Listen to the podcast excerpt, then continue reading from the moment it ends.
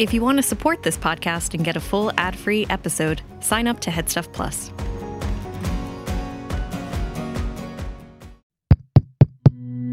This show is part of the Headstuff Podcast Network.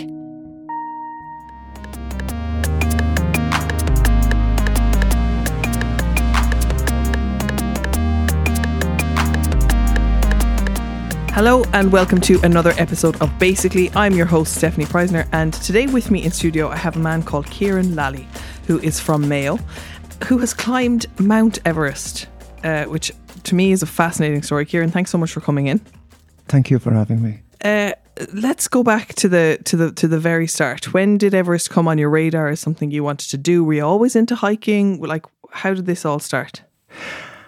Wow. Uh, well, there's always a good few hills knocking around Mayo, so Yeah. you'd have a, A few times of, up Croagh Patrick, like. You'd have a bit of a vantage point for some of them, yeah. yeah. And um, I think then when my wife and I were traveling, uh, Nepal was one of our destinations, and Mount Everest Base Camp was definitely a destination.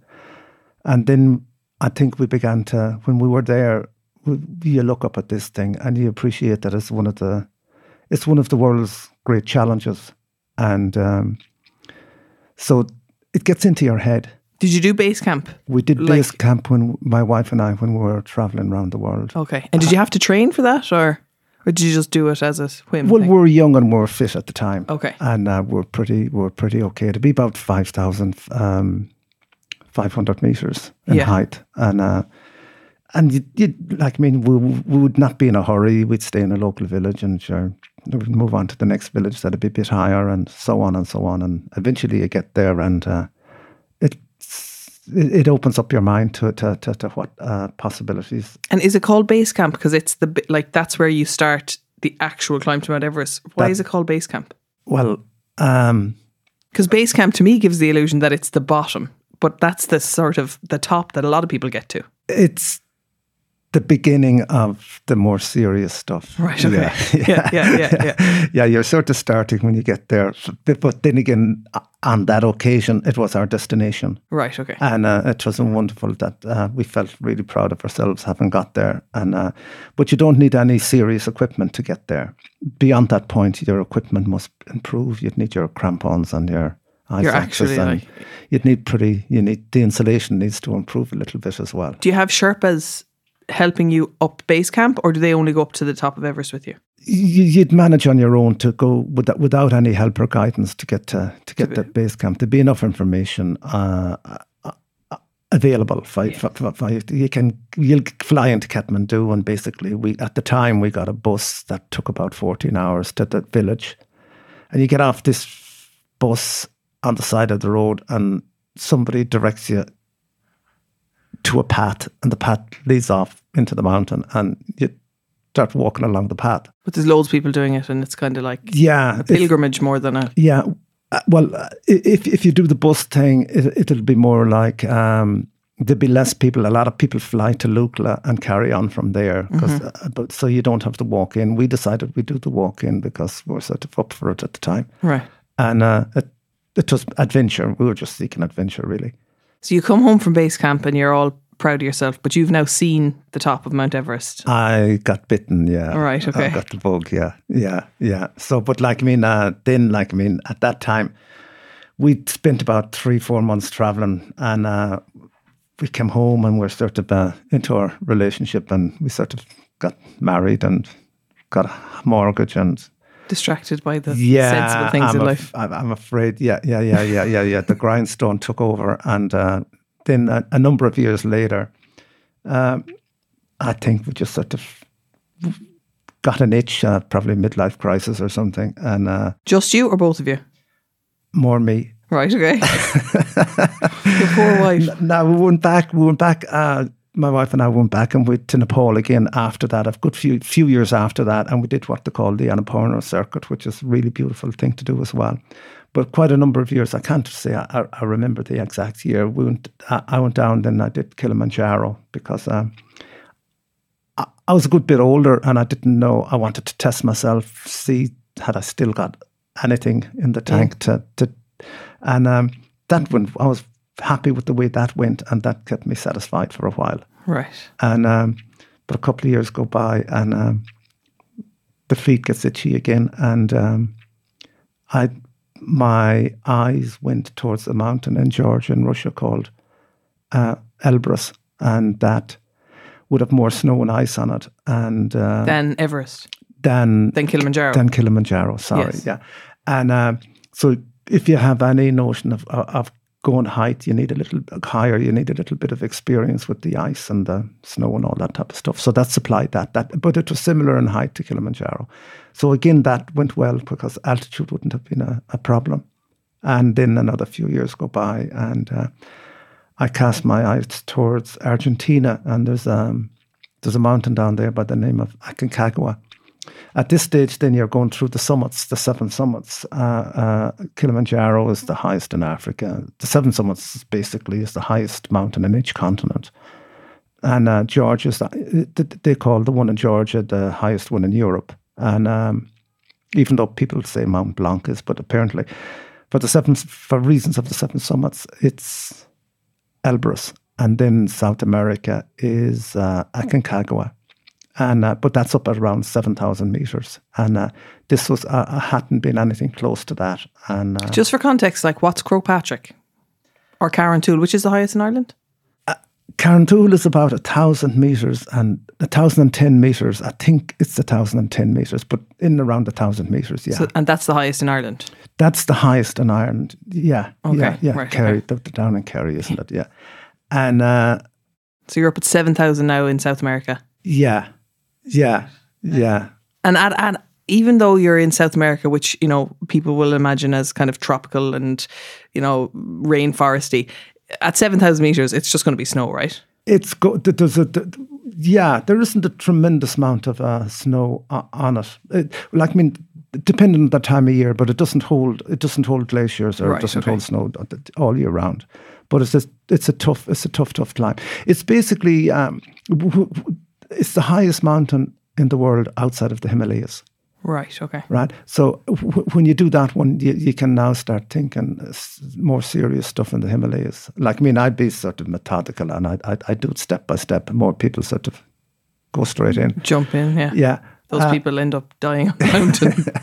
Well, I don't know. I'm quite sure a lot of them are quite successful. But uh, and in these ones, that when you're doing seven summits, like, are, are you with a group? Are you on your own? Do you have porters and Sherpas helping you up, or is it different on each one?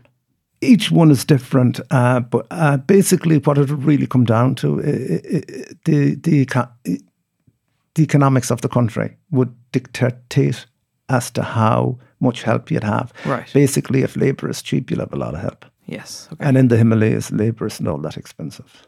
So there's a lot of help there. You have good help there, and the Sherpas are top class. They're really, really good. They, they do know the stuff. They live at altitude and they know their stuff. Like, I mean, the Sherpas will live, live at 3,000 uh, meters plus.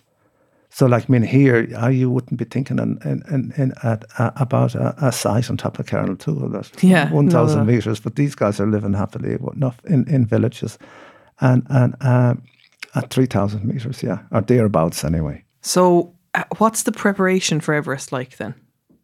Well, you, uh, people say fit, but I'd, I'd, I'd say strong. You, you just get strong. Uh, basically, good, lots of hiking. You carry weight when you're hiking, and gym work won't hurt. Uh, I But like, do you have to learn how to climb, how to use those crampons? Like, it's the fittest person in the world. Like, do they need actual you'd need, mountain you'd, climbing you'd, training? need, you'd need to skill up, but like uh, a lot of these mountains are not hugely technical. Like Okay. when you're not going up sheer faces or anything like that. Like when you, you traverse around it, you find you find the so it's like- kind of walking, but it, in intense. walking uphill, high altitude. Yeah, yeah, Yeah, yeah, yeah, okay. yeah, yeah, yeah, yeah, yeah. Scrambling, maybe there'd be some climbing, of course, but like I mean, there wouldn't be. And how do you know what to bring with you, or who like who you'd be you'd you? be well guided and all of that. Uh, basically, back to your other question, how's it done? That um, like everything else, all these things now are commercialized. But yes, okay. basically, the, um, there was always like I mean, back even back in the day, there was always somebody organising it. Like I mean, the first British expeditions, French expeditions, they, they were all organised. And there was always a head guy organising, uh, getting labour, organising tents, and the climbers were more elite, and and and uh, they, they they they were a pretty privileged bunch, really. And um, today, then you just you pay your money and you go, you join a group. That, Right. that that's pretty much it, and everything is pretty much organised for you. Your food, your tent is pitched.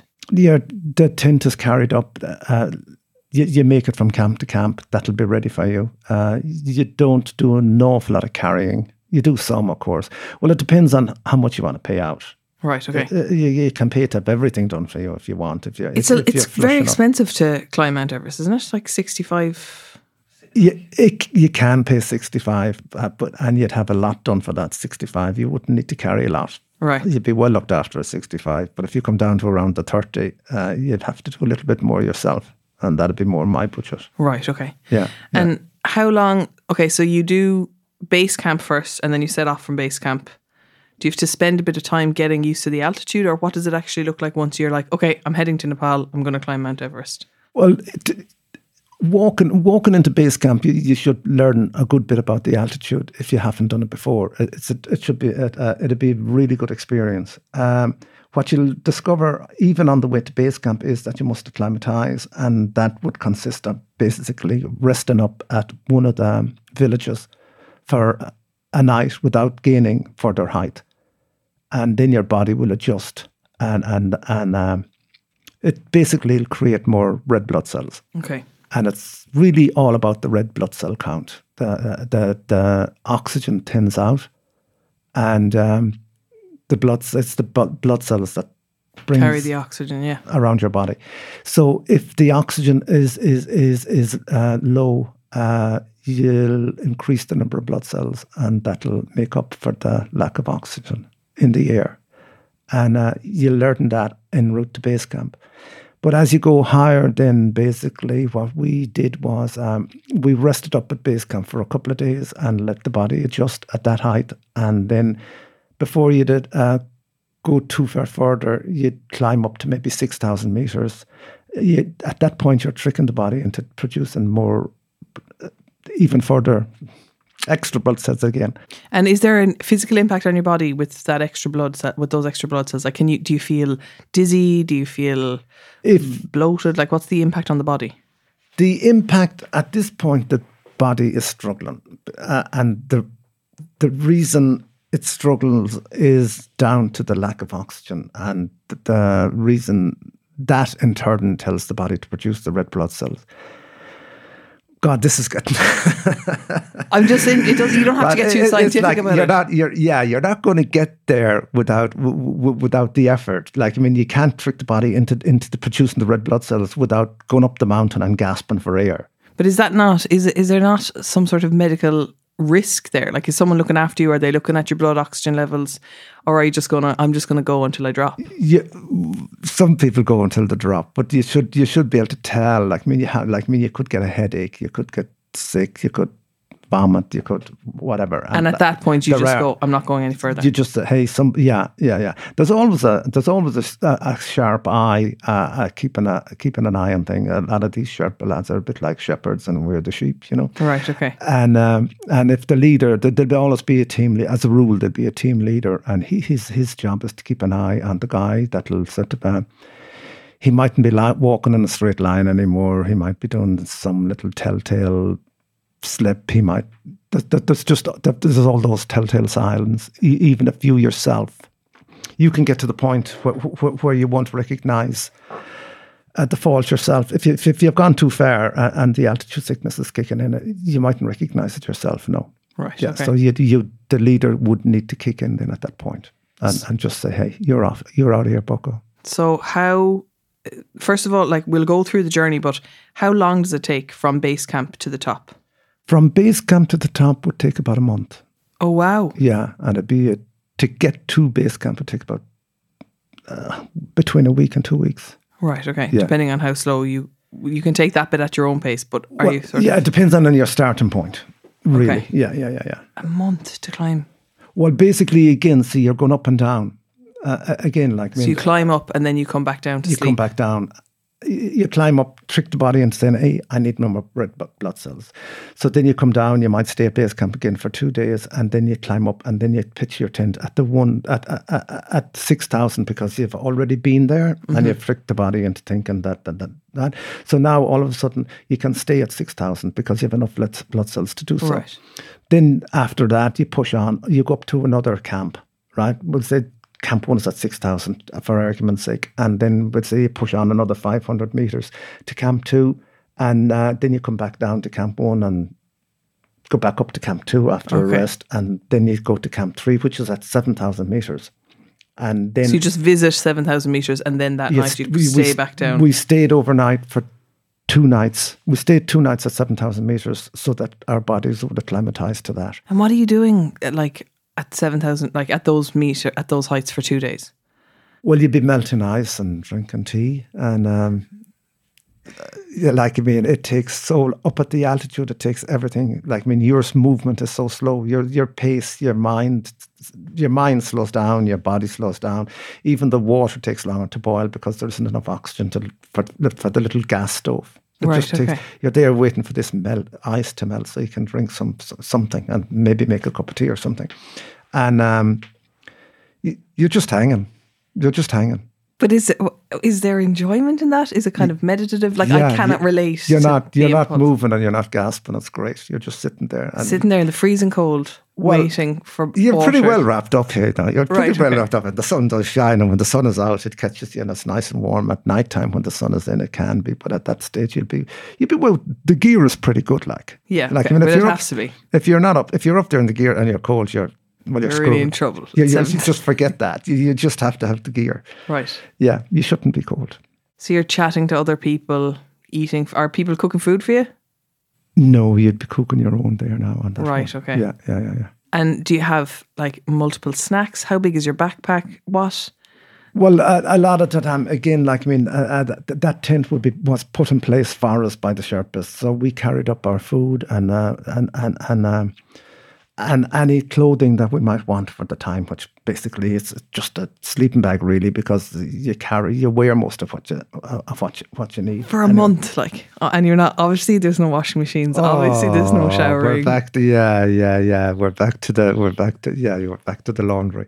Yeah, the laundry is always interesting at that point. Yeah, yeah, yeah, yeah. That's so uh, okay. Anyway, yeah, yeah, yeah, so you're up at seven thousand feet, and at what point so what's the rest of the journey like? Like what are the Well, at 7,000 meters uh, that's the point where you start if, when you go beyond that you start using oxygen.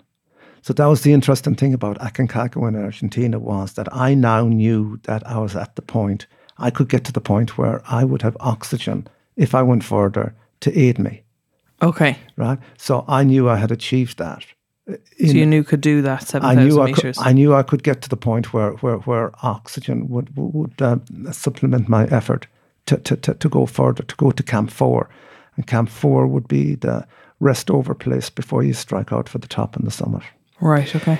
So I that I knew where I was at this point. And the oxygen are we talking like oxygen tank like a scuba diver would have or it wouldn't be as heavy as that. It'd be um, like I mean the, the, the scuba doesn't doesn't weigh in the water. So but this would weigh. So it's it's, it's very light uh, aluminium uh, uh, uh oxygen content. Yeah. And is it full time like you're breathing it in or just with, like as you need it like an inhaler almost or is it are you actually breathing through it all the time? You're breathing through it all the time. It, it, it just goes through the mask. Right, okay. And you, and you pick it up as it goes. You, you set it at a very low uh, uh, um, volume, a very low volume of oxygen goes goes goes, goes past your, your your, your your lips, and you breathe it in, and and it mixes in your mask, and, and you breathe that in. That yeah. day when you get the oxygen for the first time, and you're heading to Camp Four, like, does it feel like a big relief to be like, oh, this is nice. A lot of the time, then what you'll do is even when you rest uh, uh, and sleep, you, you, will rest with the oxygen on because mm-hmm. oxygen is strength. O- oxygen gives you the power and the strength too. Stay alive. it's a pretty crucial element as yeah, far as I know. It, it gets, it gets, the, yeah, yeah. That's one of the things I have to say this now for the crack is that uh, you you asked what would you be doing for, for, you know, just you're sitting there and you have these fantastic views. Like, I mean, it's, the Himalayas are just king, really. That they're, they're just incredible because the view you have, it's just mountain after mountain, and they're all white peaked, and they're just seem to go on forever and ever. And you're there, and you have your little oxygen bottle on you, and you um, you look out and you say, "Hey, I, I'm away above anything that's hab- habitable here," and um, you begin to realize, hey, most most of the pla- most of us are living down in the first in the first mile. Like I mean, in Ireland, we all live below 500 meters or 400 meters, mm-hmm. and you're up there, you're standing on the side of this thing that's 7,000 meters up, and you look down, and you've this incredible, how I call it, concept of the world or, and what it is, and perhaps how it works, and you're so conscious of the oxygen because what's on your back is supplying it to you. And then you think, what are we doing with the planet? Like, you know, mm-hmm. we're destroying anything that produces oxygen. We can't wait to cut it down. And you're obviously going to think of Brazilian rainforests and whatever else not that they want to burden. And you're there sort of gasping for this oxygen that's so precious. And you began to actually see the the planet and this this this little tiny film of breathable air that surrounds it and we're running it. We're making a complete ass of it. And do you get like in those moments, you just get kind of like annoyed at the earthlings who are beneath you, or are you kind of like all those people busy down in their habitat? Yeah. Or do you get sort of inspired to to do something when you come back down, or how does it? Uh, when well, for that moment you're down there, and of course you, you've got this uh, uh, I'll call it, I don't know how to call it. Uh, it's might be Fantasyland. Well, it is Fantasyland. This all those superior thoughts about how things should be done, and etc. etc. etc. But of course, a month or two later, you're back down in the middle of it again, and you're just adding to it, back same down as everybody else. Yeah, yeah. getting fruit wrapped in plastic, and you just go back on the grindstone, and you do what you do, and yeah. and you make another few bobs, so you might be able to go off and somewhere else again. Taking a break from the show to tell you about our sponsor, humdingermortgages.ie, your new gaff without the faff. Humdinger are an award winning mortgage brokerage and they specialise in finding the right mortgage for you. The best part is that you deal with the broker and they deal with every major bank in the Irish market so you don't have to trawl around talking to loads of people. They also make the best recommendation on what's the best way to proceed for you specifically, and they stay at your side to help you at every step of the way from application to drawing down your mortgage. They're in the mortgage business, right? Not the application business. They have absolutely absolutely no interest in putting you through the ringer and getting you to fill out loads of forms without getting a mortgage at the end. And they're really honest from the get go about what the problems might be with your application. But then they don't abandon you, they will stay by your side and give you the best advice on how to make sure that you are successful the next time you apply. They specialise in helping first time buyers, people looking to trade up, and people like me who are looking to save ourselves some money by switching our mortgage for a better rate. And like for me, I'm going to switch my mortgage. I'm working with Humdinger because like a reduction of even 0.5% on my mortgage rate can save me like 30 grand in interest over the whole term of my mortgage. Mortgages are the biggest financial decision you are ever going to make, so take advantage of speaking to experts and go to humdingermortgages.ie to begin your journey. So while I have you, I'm going to take the opportunity to um, take you hostage for a minute and tell you about the merchandise that we are selling. We have notebooks and pens, which are branded with the basically branding, and you should buy them. You should buy them because it's a lovely notebook. Who doesn't need a notebook? If you are a Head Stuff podcast member, if you buy the notebook, you get the pen for free. It supports me, it supports the podcast, it supports the producers, the people who work on the show, and means that we can continue to make these podcasts and give them to you for free if you want to become a Head Stuff podcast member, if you get a lot from the podcast and you think, God, I'd like to support Stefanie and the podcast, you can become a Head Stuff podcast member for five euro plus VAT. Uh, or you can give more if you want to. Go to headstuffpodcast.com and you can click register there and you pick a podcast. You can pick up to three podcasts or you can pick just one podcast. Say you pick my podcast, then you'll get my bonus material for free and all of the bonus material for all of the other podcasts on the network. So it's a really, really good deal. Five euro, all of these special podcasts. So if you want to do that, do it. I'll be very, very grateful. The people who are in the community, the Head Stuff podcast members, are my favourite people. They support the podcast. They mean that you can listen to this podcast for free. It's five euro a month. I'm going to stop talking now, but I really appreciate your support. Thank you. The podcast studios are opening their doors to everyone this culture night. Come see the place where your favourite Head Stuff Podcast Network shows are made. Get behind the scenes access, learn about production, and record your very own five minute podcast. This is an opportunity not to be missed. Join us Friday, the 23rd of September. Register on eventbrite.ie or see the Culture Night website for more details. We look forward to seeing you there. And what? is- How is your wife in all this? Because my husband recently climbed Kilimanjaro, and I really struggled with the fact that his phone, you know, was like intermittent, and I couldn't get in touch with him, and I didn't know if he was dead, and I was googling all the people who've ever died in Kilimanjaro. Like, is do you have any contact with her for that month? How does she know that you're alive? We, uh, I, I bought a little, a little, how will I call it, a, a cheapy, a cheapy, um, a phone in, in Kathmandu, so I'd have the local service and, and linked up there. And we texted, we communicated. Uh, the, the company Summit Climb was quite good with this communications. Right. Okay. And uh, so uh, the other thing is because um, when we were traveling back in the day, we'd no contact at all. Like, I mean, there's no mobile phones. Yeah, so you're no kinda more used to it. Yeah. So, Yeah. like, I mean, we were just like, I mean, those, we were out of contact for months, really. Right. But No. you were together at that point. We were together, but nobody else had a contact, had For any you. contact with us. Yeah. You might find some uh, phone somewhere in some city and you'd phone home and say, hey, I'm still here. We're still here. We're still, we're in Kathmandu now, or we're in Bombay now, or we're in Calcutta now, or Bangkok now, or something like that. And you'd always send postcards with the most, uh, with the most obscure address you could possibly Find. yeah, yeah, that was always fun putting the address on. So, what's the last camp? Seven. No, the last camp is four. Four. Uh, sorry, and then you you're, you're thinking of the seven summits.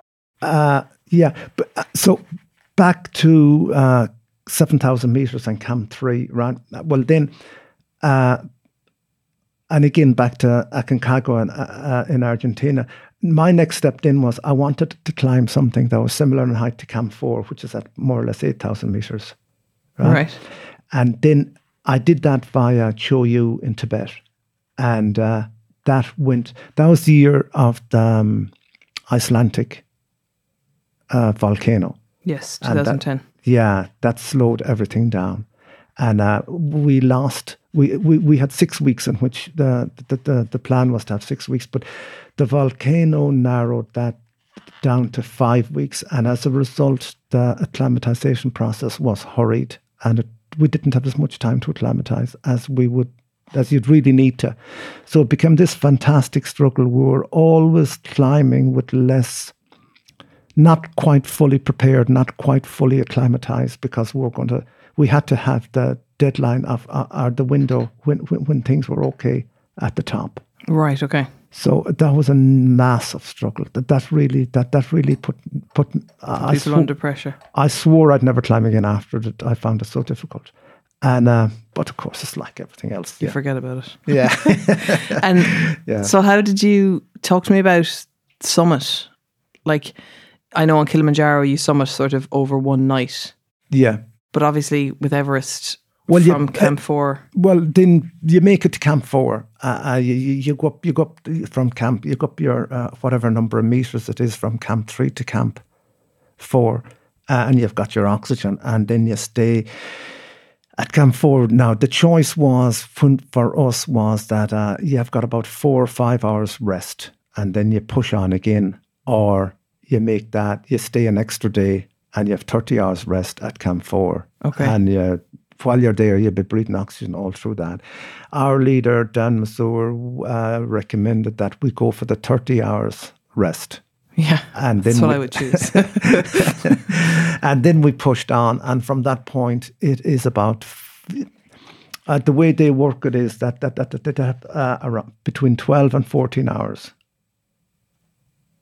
you give yourself to get back to Camp 4. Now, so you get up and back in 12 to 14 hours. Correct. Now you don't want to go beyond 14, right? Okay. So you're going to say, okay, 10 up, 4 down, right? Yeah. It might be 9 up and, and, and 4 down, right? Whatever, it doesn't matter. But once you hit the 10, if you haven't summited by 10 hours, You have to turn around you be, it's best turn around. You're pushing it. You're, you're gone beyond. You're, because the air is so thin up there, or it's so cold, or why? you're you'll have your your energy. You won't have enough uh, what they call enough in the tank. You won't have enough energy. If you push on after 10 hours that they're afraid that you won't make it back. There Right, won't be okay. enough left. You'll not have enough power enough energy enough enough strength to get back down. Okay. So there is what they call this the, the, the turnaround point, and and and that's that, that that's always that that's the huge thing is is is to to make it within basically that within that safe uh, deadline. How long did it take you to get up? It took me around. I was up and down. I think in about twelve hours. Right. How long did you stay at the top once you got there? We were we hung around there. We had a beautiful, beautiful um, day, our, our morning when we were there, uh, and uh, so we hung around for about forty minutes. Right. Yeah, How, how many meters are we at now? you'd be At the top. at the top is eight eight four eight. Right. Okay. yeah, eight eight four eight. Eight eight four eight. Yeah, yeah, God Almighty. yeah. And uh, And what are you thinking at the top? Like what? what you're are you- thinking, I made it. I made it. I can't believe it. I made it. And is it overwhelming? It's there's a lot of relief Right. because Okay. you really want to make it.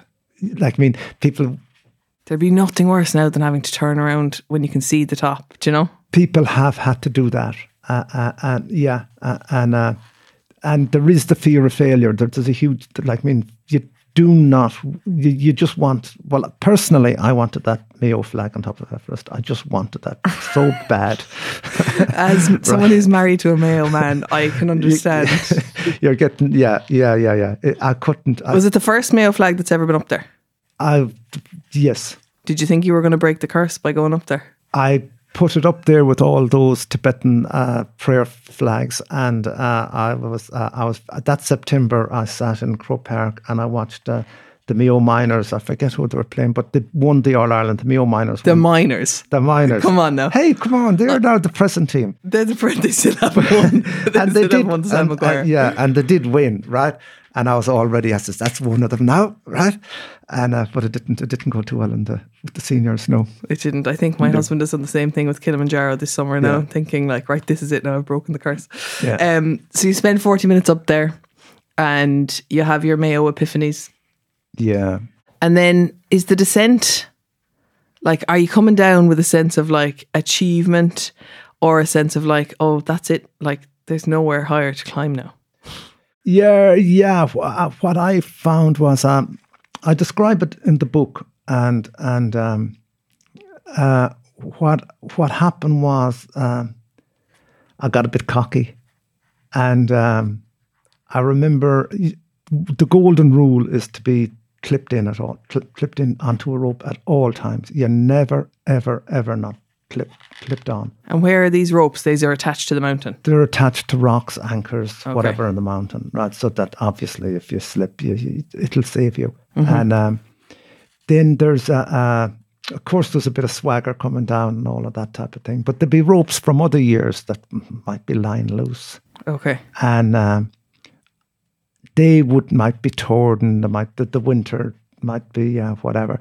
So I lost my uh, focus or concentration, and um, I was I discovered then that I was on I wasn't on the correct rope, and for something, I, and then I, I I ran my eye along the rope ahead of me, and it seemed to be going over uh, over an edge, Oh Jesus. and um, I pulled it, and there was no resistance. And I just got so cross with myself. I was, I just, I described it in the book, and I just, I was so angry with myself for being the, the you But does this mean that you had moved away from the group, or no, there were, there were just, it was an idle rope. Uh, but like the, your the rope you should have been on was maybe parallel to it, or was Correct. Okay, and um, but you were still with your group. basically what happens is you get to an anchor uh, uh, and and and where the, the the the the clip runs down the rope you get to an anchor but you're also you're doubly clipped on so that e- even when you're changing even when when the clip is off you, you put it on the other side of the anchor and if that hadn't happened in that moment you're still clipped on To the other one. to the other one and, and you're still going to be safe but then um, anyway So you're really annoyed with yourself. I got so cross because that was that meant that that that because I knew there was a bit of uh, pep in the step or whatever you call it, uh, and um, I, I, I get I had a serious serious talk with myself. Yeah, I, I, I focused from there on. And the you- fright I got was something else. Like I just, I, I want, you you know, the usual expression. But anyway, Yeah. Your I- pants that you've been wearing for a month that haven't been washed. yeah, the underwear was bad enough. yeah. so you yeah, just yeah. clip on immediately to the correct one. I found the correct one, and I'm not sure. I, I'm I, I, at the anchor. I, I it had to be at the anchor that that that that I picked up the uh, I picked up the incorrect rope, and uh, yeah, I'm not sure. I'm not sure I was on the correct one from that point onwards. Yeah, yeah, yeah. and then you come down to f- Camp 4 again. You come down, and you sleep, Right. and you sleep. But boy, but do you sleep? You're so tired. You really are tired at this point, and and uh, you sleep so well because you you you. you all through the training, when anytime I trained, and you, you would say you're pushing your body for strength and you're trying to get stronger and stronger and stronger, and all the time, no matter what I did, I always trained so that my return, so in in you, you use mind games in training. You use mind games because you're going to push yourself as hard as you can, and then, but my in my mind, I always into up, no matter where it was, be it be be it Nephin or Lugnacolla or whatever. I'd always camp four was my end result. It was it was never the top. Okay. It was always Getting back to camp. get return to camp. Yeah, yeah, yeah. So that was that was my mind game, and uh, yeah. So eventually we we returned to camp four, and um, we slept slept very well. And that's it then. Like, Well, then you wake up the next day and you load up your rucksacks and and and uh, you make it down to base camp. so you hit. come down in one day. Right. Okay. Yeah, yeah, yeah, yeah, yeah, yeah, yeah. And what's that like returning to base camp? Like coming back down? Returning to base camp is uh, basically we, we went down through the the Khumbu Icefall is is is a huge, is a massive experience. That that's where Sorry, the, yeah. Are you going up the same way you come down? Or do you correct. come You you go up and down very similar routes. the same route? Well- and are you meeting many people? Like, how many people are doing this?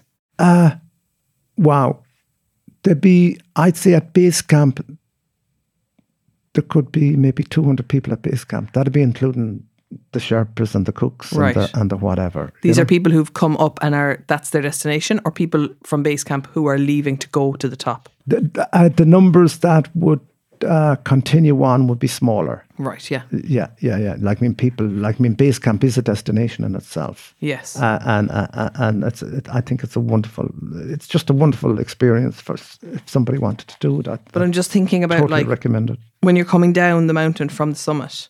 Yeah. Like if you're coming down the same route you go up, are you meeting people in traffic? Like, are you Oh, meeting? what's the traffic like? Uh, Yeah. yeah, yeah, yeah. It can basically. Uh, well, uh, when we did it, we did it towards the end of the window. Uh, and, and that turned out to be very beneficial because uh, a lot of people had left the mountain at that stage. What's the window?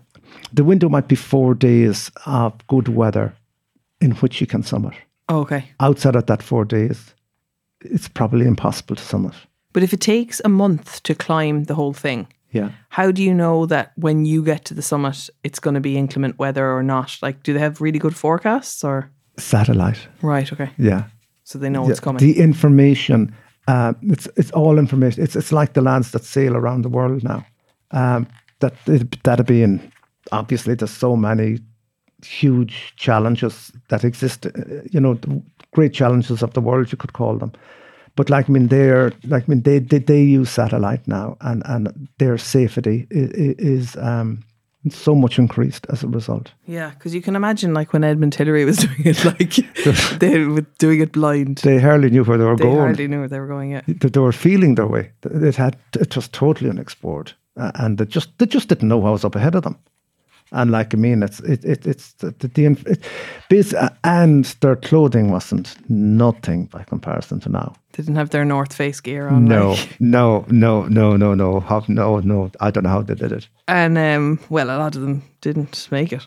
Um, I mean, he did, but many haven't. Um, so then you get back to to base camp, and like, how do you come home? Like, how do you go back to Mayo from from this summit of Mount Everest and and be satisfied with your life? Like, is there do you is there something gnawing at you that's like I need something else now, but there's nothing there's nothing more that you can do, or do you have to do it again? Or do you just feel satisfied? Like I did that. That's the end of that. I'm now. trying to think of the. I'm trying to think of the the what the, the singer songwriter. Um, I think he's an Australian guy, and some guy in an interview says, um, uh, "What's it like being a has been?" And he says, it's better than not being, or something to that effect. Right, or- okay. Or, never have been. No, you, you live off it. It's actually, it's an incredible positive because it's sort of, um, you I'd say you dine out on it a lot. Like it's just a great thing to drop into a conversation in well, Like well, I'm here. yes, yeah. That time I was at the top of Mount Everest. Yeah, yeah, yeah, yeah, yeah. And then you pretend to be all modest about it and, and, and blah, blah, blah, blah, blah. You know what I mean? You, you- you're not allowed boast, really. Not in Ireland, are you? No, no, they'll No. put you right back No, on top, yeah, like I did, saying you didn't do anything for Sam. Yeah, for the Sam yeah, yeah, yeah, that, yeah. Kick the Mayo guys. Yeah, yeah, yeah. So then you've written this book, Beyond the Summit: The Story of One Man's Need to Scale His Inner Everest. Was this uh, was the idea for the book? Did that come to you on the mountain, or was it afterwards that you were processing everything, or how did the book come about? Wow, I, I, I like to try and I, I was I was always trying to not always. but, Uh, I picked up some writing as I as I went along as a, a hobby or an interest or see if it was just something I could do. And then uh, after it was a natural thing to do then to sort of uh, write a bit about Everest and. A lot of the, what I had previously written was um, about growing up in Mayo and when we were down in Australia and just things, places we were and experiences uh, I had. And then I wove the climbing of Everest through that. So the climbing of Everest would be about um, a third of that. And it is, it um, come and go. What, what I tried to do, I started off with um, high up on the mountain. And what I tried to do was to bring the reader as they start the book basically camp four. I wanted the reader to come into camp four and be in the camp ready to strike out uh, on, on this journey with me. And then I would reminisce and uh, I would uh, think about uh, things that happened in Mayo, things that happened in Indonesia when we are down there, and different places. My mum, uh, who uh, she had this um, symphysiotomy uh, operation, and uh, I write about uh, that and and and uh, the, effects that I try and get through the uh, describe the effects it had on her life, which is it was a terrible, terrible uh, operation to have, and that was done under the auspices of our government and our church. Then I'd write about my dad. He passed away, and he died on Saint Saint Bridget's Day. And when I got to the top of Everest, I had a Saint Bridget's cross with me, and I left that there, um, as well as my Mayo flag. That was that was my uh, how will I call it? My quest. My quest was the Mayo flag and Saint Bridget's cross. Do you think the Mayo flag's still there? I'd say it's a bit shredded now. Yeah, they all get shredded don't they from the wind. Yeah, but the image, it- the image is, um, the image is powerful when you see it up there. The old, uh, the old green, the old green and red, and uh, the image stays the same. The the image in your mind does not shred. Just standing there singing the Saw Doctors, like yeah, just yeah, yeah, hoping yeah, for the yeah, best. yeah. Take me home. Yeah. And um, so, what's next? Like, is this is that something that's a box ticked, or do you still have that drive to Uh, to thi- push the body? this November, if everything works out, I'm going to do um, Ama Dablam, and um, What's that? Where's that? it's it's a mountain on uh, quite close to it's seven thousand, uh, just under seven thousand meters, and it is nearby. We'll say nearby Everest. You go in the same uh, direction uh, from wherever. so you might see the flag in the distance. I'll bring a pair of binoculars. do you I- bring a Mayo flag to all the summits? Leave them there. I left one and Cho Oyu as well Yeah. in Tibet. Yeah, yeah, yeah, yeah, yeah. And um, I was I was very happy about that. Littering Mayo flags around the seven wonders of the world. Yeah, yeah, yeah. this, this, this, la- it fits in well with the prayer flags. Uh, the, the old green and red fits in well with the prayer flags up there. Yeah, Yeah, subtle. yeah. And uh, so you'll do that in November, and so that that's under seven thousand. So you don't need, or just over. You don't need the oxygen. There'll be no oxygen. Well, basically, one of the uh, things is um, I believed that uh, during the um, virus, uh, uh, the hospitals in Nepal were quite short, of, were quite short of oxygen, and um, in, in in in the COVID nineteen uh, pandemic. Uh, so I didn't. I, I don't think I'll use climb anything that'll require oxygen until, further Until notice. People Yeah. don't need it to stay alive. Yeah, for sure. Yeah. Uh, so that's my that's my book. We didn't get to talk much about the book, but maybe some other time. No, you can tell me about the book. I like so, Um, so we've talked. I, I can tell people it's called Beyond the Summit: The Story of One Man's Need to Scale His Inner Everest, and it's by Kieran Lally. Where can people get it? They can get it in Eason's and all the uh, small bookshops. Which is which is the bigger achievement to have written the book or to have climbed the mountain? Uh, I, one led to the other, so it, it, I don't know. The, I don't know if the, I'd have a book uh, published if I hadn't climbed the mountain. Um, but uh, it's easier to climb the mountain. Yes. I, as someone who's written a book, I mean, I haven't ever climbed a mountain, but I don't even Yeah. like walking uphill. Um, Yeah. I it's a, it's a tough thing. Yeah, uh, and then you sort of uh, uh, you try and get it published, and writing it is one thing, getting it published is a whole other Whole story. other story, yeah. and um, that is uh, uh, eventually um, uh, PJ Cunningham uh, at Ballpoint Press uh, saw something in it, and um, and his wife Rosemary, and uh, that was um, that was very rewarding for me uh, that that he ran with it, uh, uh, and uh, yeah, that was a bit of good fortune. Is your wife still into the adventure and the hiking, or she? Well, we d- yeah we love going on the Camino uh, every so often. Oh, yeah. And uh, we then uh, a few years back we went down to and we did Mount Ararat below the far side of uh, Turkey, out in uh, Kurdistan, and uh, that was under five thousand meters, and we had a lovely time down there. The height uh, suited her. Uh, the altitude sickness kicks in around the five thousand meters on her, and and okay. her uh, it doesn't it doesn't it, her body will not acclimatize uh, uh, beyond that 5000 meter mark And is there any way of knowing whose body will react in different ways? Because I know that that was one of the things my husband was saying. He's like, I don't know how I'll like I'm fit, I've been training, but the altitude affects everyone so differently. i believe there's tests you can do you can do uh, blood tests that, that they can analyze your blood and uh, and, and learn a lot uh, uh, about your ability to acclimatize by an, analyzing your blood. There was a group of uh, British doctors, I believe, that were up in Everest and they were taking samples of one another as as as, as, they, As they went up. Yeah, yeah, yeah, yeah. And they, they didn't they'd, uh, examine that when they got back down to the lab. I leave you with this question: Do you think anyone can climb to the top of Mount Everest within reason? Within reason, I think. Uh, I think. I think most people, most things are achievable. I, I like. I mean, again, guided. I, I, I'll, I'll try and be a little bit uh, deep here. Guided by the mind, the body is capable of achieving extraordinary things. So it's less about the physical training and all about the mental training of it. I wouldn't underestimate the physical training, Of course. but I would. I wouldn't underestimate the, the mental aspect to it. The mental aspect is powerful. Which a lot of people probably do underestimate. like I mean, it's science, sports science, sports psychology now is so so big. It's, Yeah. it's it's massive. Like I mean, I don't think many people will learn anything without sports psychologists. And, Uh, I'm talking about the big boys now, and the, and the, yeah. But the the psychology of the thing is absolutely of any of these things, any of these great challenges, it, it would be massive. So you need a sports psychologist and a Sherpa, and you're good to go. Yeah, yeah, That's it. yeah, yeah. Kieran Lally, thank you so much for joining me. That's Beyond the Summit. If you're looking for it, you can get it where all good books are.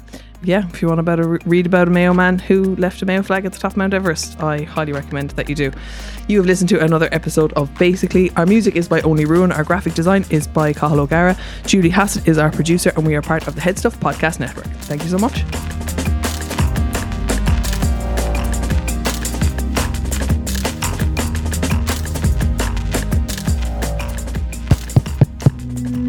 This show is part of the Head Stuff Podcast Network, a hub for the creative and the curious. Shows are produced in association with Headstuff and the Podcast Studios Dublin. Find out more or become a member at headstuffpodcasts.com. If you want to support this podcast and get a full ad free episode, sign up to Headstuff Plus.